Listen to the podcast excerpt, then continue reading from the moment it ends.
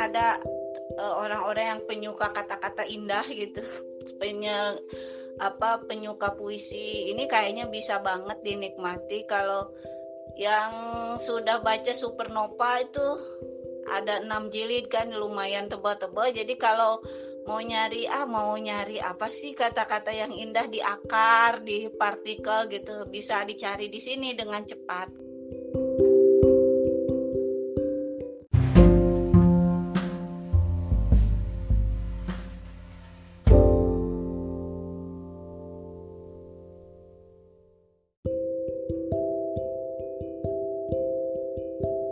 namanya kan kepingan supernova jadi apa namanya kumpulan dari quote-quote cantik yang ada di buku Supernova yang ada 6 jilid itu loh Mbak. Kan buku Supernova itu terbitnya lama memakan waktu 15 tahun gitu kan dari yang pertama itu Putri Putri dan Bintang Jatuh, terus Akar, Petir, Gelombang sampai yang terakhir uh, intelijensia embun pagi ini tuh Dedi Lestari itu menghabiskan waktu 15 tahun gitu di sana untuk menerbitkan keenam buku itu.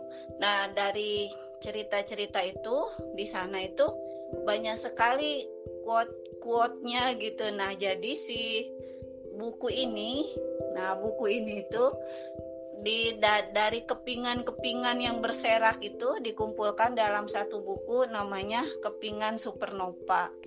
Karena ya namanya juga kumpulan quote, jadi buku ini cuma 174 halaman. Terus jadi Bentang itu kayaknya menyajikan buku ini dengan istimewa gitulah. Jadi dalamnya tuh nah gini. Jadi di dalamnya itu cuma ada satu quote. Nah, gini doang dua kuat gitu. Terus pinggir-pinggirnya dihias-hias gitu. Jadi tapi kan namanya kalau apa kalau kata-kata yang bagus itu kan mm, kita itu suka jadi dibikin merenung gitu ya. Jadi emang buku ini tipis tapi tidak bisa juga kita membacanya sekali lewat. Soalnya itu oh iya ya uh, kata-katanya gitu begitu menyentuh. Uh, di Lestari ini dalam buku ini dia mengaku gitu kalau dalam pemilihan diksi itu dia sebenarnya nggak benar-benar oh kata ini harus nanti dikutip oleh orang lain. Enggak jadi dia tuh mungkin karena backgroundnya dia sebagai penyanyi gitu kan musisi jadi menurut dia jadi si kata-kata itu harus mempunyai intonasi, mempunyai lagu kata dia seperti itu. Jadi emang sih uh, menurut pengalaman baca saya gitu, emang uh, dalam buku-buku di Lestari itu kan kata-katanya itu seperti berjiwa, seperti uh, banyak yang yang membuat kita tuh uh, berpikir ulang, berefleksi gitu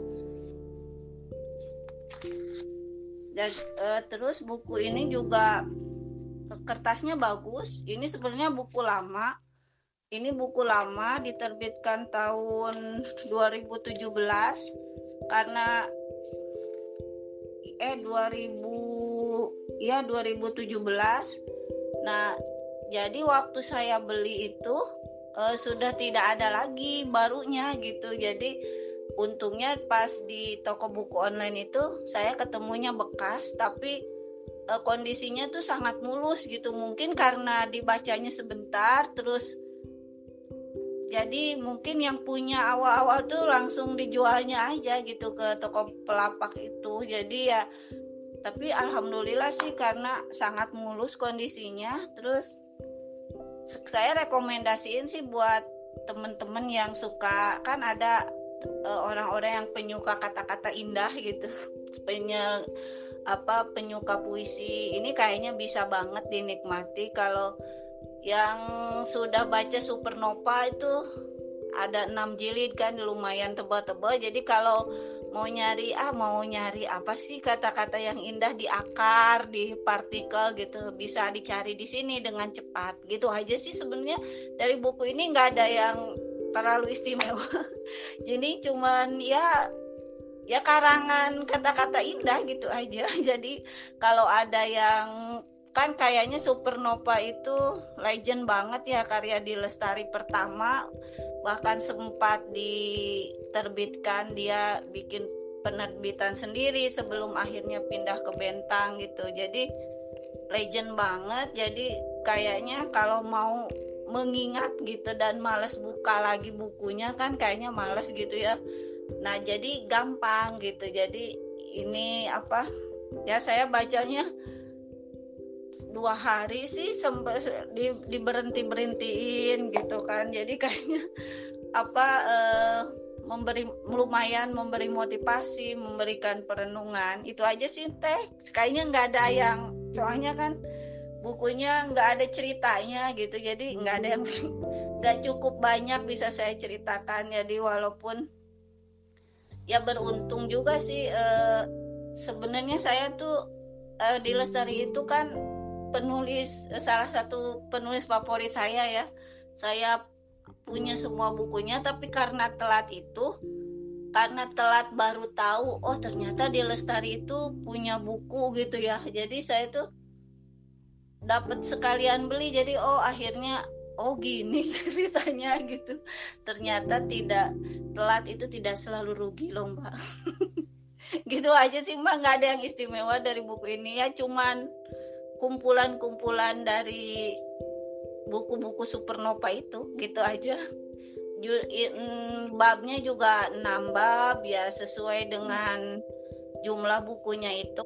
Terus cuman ditambahin puisi-puisinya itu sebenarnya kan kalau di buku aslinya si puisi di depannya itu nggak ada tapi sama di lestari di ditambahin puisinya puisi-puisinya bagus. Bagus banget bagus banget sih puisi-puisinya.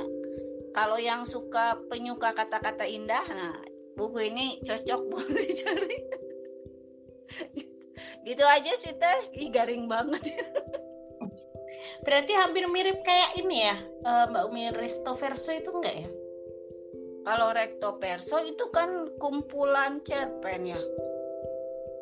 Itu ada yang uh, aku pernah waktu di penyewaan buku itu menemui resto verso tapi isinya cuma ini kayak puisi-puisi gitu. Nggak ada cerpennya. Hmm, tak bisa jadi gitu. Iya kan kalau filosofi kopi itu mah ada cerpennya ada ceritanya. Ya. kalau ini puisi-puisi aja. Kalau recto verso kayaknya ada ceritanya deh teh. Ada ya? Iya, soalnya waktu aku terakhir penyewaan kayaknya itu juga udah nggak terbit lagi sih yang resto verso yang isinya puisi-puisi aja itu.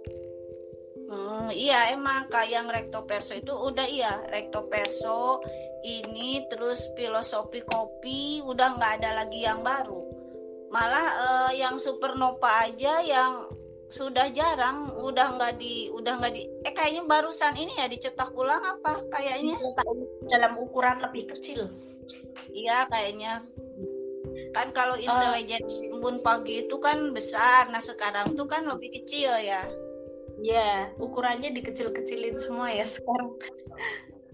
Mbak Umi lebih terjangkau. Mbak Umi, aku mau nanya dong. Iya, Dari sekian banyak quote yang dibaca tuh di dalam buku itu, ada nggak? Bacain dong satu atau dua yang Mbak Umi paling suka? kalau yang paling suka ini sih yang yang ada di yang pertama itu kesatria putri dan bintang jatuh. Itu yang yang tiada awal dan akhir tidak ada sebab dan akibat tidak ada ruang dan waktu yang ada hanyalah ada.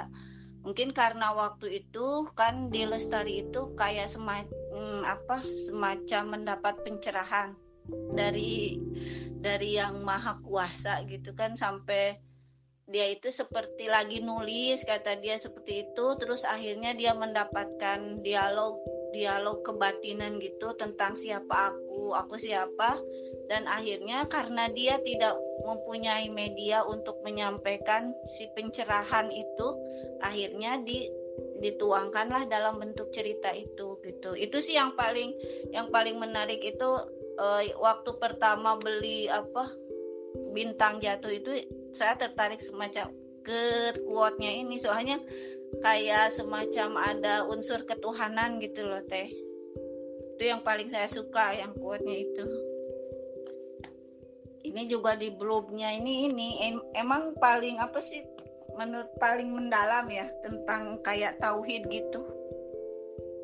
Jadi yang ada hanyalah ada. Jadi zat yang maha ada kan sampai akhirnya di lestari itu kan akhirnya pindah agama. Dia sempat mencari gitu apa sih eh, kan asalnya beliau itu kan Kristen apa Katolik itu sampai akhirnya sekarang kan jadi Hindu apa? Ya Hindu. Sekarang jadi Oke. Hindu karena pencariannya itu gitu. Sempat mencari agama gitu.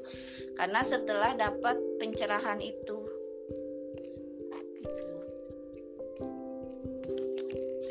Kalau nggak salah Buddha Mbak Umi. Oh Buddha ya? Soalnya kan Iya. suaminya juga dibakar ya waktu itu kan. Iya.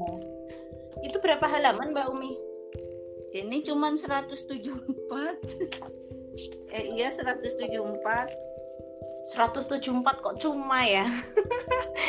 Itu tebel Mbak Umi. Selalu. Ya lagi kan setiap halamannya cuman segini lihat. No, satu kalimat, dua kalimat. ya, NKC apa sih? NKCTHI ya? Apa NKJ? Eh nanti kita cerita hari ini tuh kan juga kalimat satu halaman gitu cuma apa aja eh satu apa satu ka, apa satu kata-kata indah terus lagi lagi dan lagi gitu Oh, gitu. Iya. Mm. Sepertinya di Lestari ini eh, apa ya pinter gitu ya membuat satu karya, tapi ada turunan-turunan lainnya gitu kan. Kayak Iya. apa? Kayak aroma karsa. Terus aroma karsa itu kan nanti ada bukunya lagi di belakang di balik aroma karsa. Jadi proses pembikinannya itu dia bikin buku lagi. Terus kan kalau di Rapi Jali itu banyak lagu. Nah, lagu-lagunya itu benar-benar dinyanyikan. Jadi nggak se, se- cuman buku aja kan. Pen, kalau penulis lain kan kayaknya cuman ya udah bu, udah bentuk buku ya udah terbitnya buku cerita itu aja. Kalau di Lestari itu kayaknya enggak gitu memberikan ke pembacanya itu memberikan lebih gitu. Iya sih Dewi Lestari pinter cari duit Iya bener. ya betul gitu dia pinter marketing Iya pinter marketing. Iya. pinter memelihara basic pembacanya itu loh mbak Ya. bes pinter ngumpulin fanbase Mm-mm, Ya, lagian itu, kalau kalau itu kan kalau kita komentar di apa di Instagramnya dibalesin. Kan kalau kayak saya ya dibalesin sama penulis terkenal wah seneng banget. Jadi Iya, kayak aku juga pernah dibales sih Mbak Umi. iya benar dan dia kan ngikutin metode pem- penjualannya itu ngikutin zaman gitu loh. Maksudnya kalau salah tuh Mbak Santi kan pernah cerita tuh yang Rapi Jali itu kan tadinya dijualnya per chapter atau gimana gitu dijualnya dikit-dikit terus Iya. pas dijadi buku itu ada kayak orang pertama yang dapet dalam bentuk digital gitu terus baru Mm-mm. ya kayak apa ya dia tuh ngumpulin orang gitu loh buat karya-karyanya gitu iya dulu Makanya kan marketing, rapi. Rapi Jali itu kan segitu tebalnya, segitu banyaknya, tapi orang tuh bertahan baca cerbung gitu ya di media digital. Saya heran deh. dan dia memang pinter sih cara berceritanya enak gitu loh Iya, iya emang bagus ceritanya, ada nilainya gitu kan ya. Selalu mengajarkan tentang kerja keras dia itu untuk meraih segala sesuatu. Terus risetnya juga bagus, jadi kan nggak mengada-ngada gitu, masih make sense dari awal sampai akhir. Tapi buat Mbak buku Umi. Dewi- buku, buku Dewi eh Lestari ketebelan ya aku baru mau bahas itu juga. Pernah Cici bilang buku Delestari yang yang apa aroma karsa itu juga tebel banget kan? Terus rapi jali yang terakhir itu kan juga luar biasa lembarannya. Aku tuh inget teh saat itu pernah bilang itu tuh buat ngetes fanbase-nya kalau setebel ini mereka tuh tetap tetap baca dan tetap beli nggak katanya terus karena saking setianya emang fanbase tadi ya jadi meski segitu ratus lembarnya tuh tetap banyak yang beli gitu Iya, terus sam- warnanya aroma karsa itu sampai 700 loh teh. Yang rapi jali juga. Rapi Jali Tapi tiga juga hobi baca tuh nggak masalah kan. yang atas penulis luar juga kan Hamuri siapa? Harumi. Siapa itu juga bukunya kan tebal gitu kan. Harumi apa siapa sih namanya penulis Jepang itu? Rata-rata kan gitu. Mereka menceritakan segala sesuatu itu sangat detail mendeskripsikan segala sesuatu sangat detail gitu. Semakin detail kan kalimatnya otomatis tambah banyak kan. Dan ya lembarannya tambah banyak lah gitu kan. Dan buat Iya. pembaca yang memang pembaca kayak Mbak Umi, Mbak Santi gitu ya, itu sebenarnya semakin menyenangkan. Tapi kalau buat aku, eh, lagi-lagi. Cuman tantangannya itu loh Karisna.